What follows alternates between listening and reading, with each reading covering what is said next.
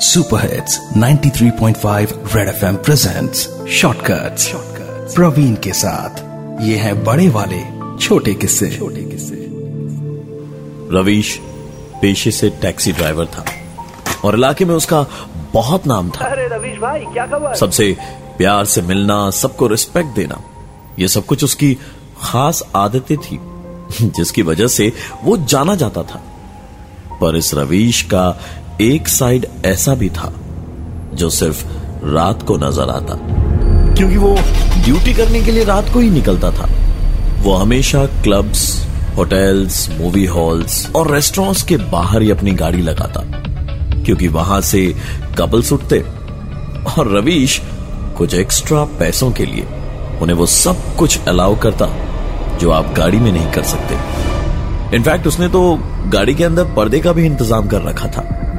कुछ कस्टमर तो ऐसे थे जिनसे उसकी इतनी अच्छी खासी साठ गांठ बन गई थी कि वो उसे फ़ोन करके बुलाते आधे घंटे में निकलूँगा मैं क्लब से। और रवीश कुछ एक्स्ट्रा पैसों के लिए उन्हें पिकअप करने पहुँच जाता। जैसे जैसे वक्त बीता रवीश की दिन दुगनी रात चौगनी तरक्की होने लगी। और फिर फिर एक दिन वो पुलिस के हत्थे भी चढ़ा।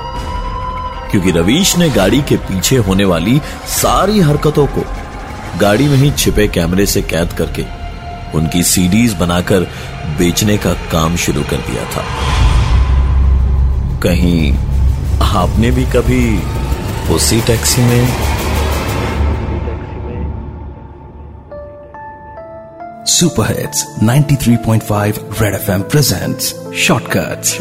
Praveen के साथ ये है बड़े वाले छोटे किस्से। छोटे किस्से।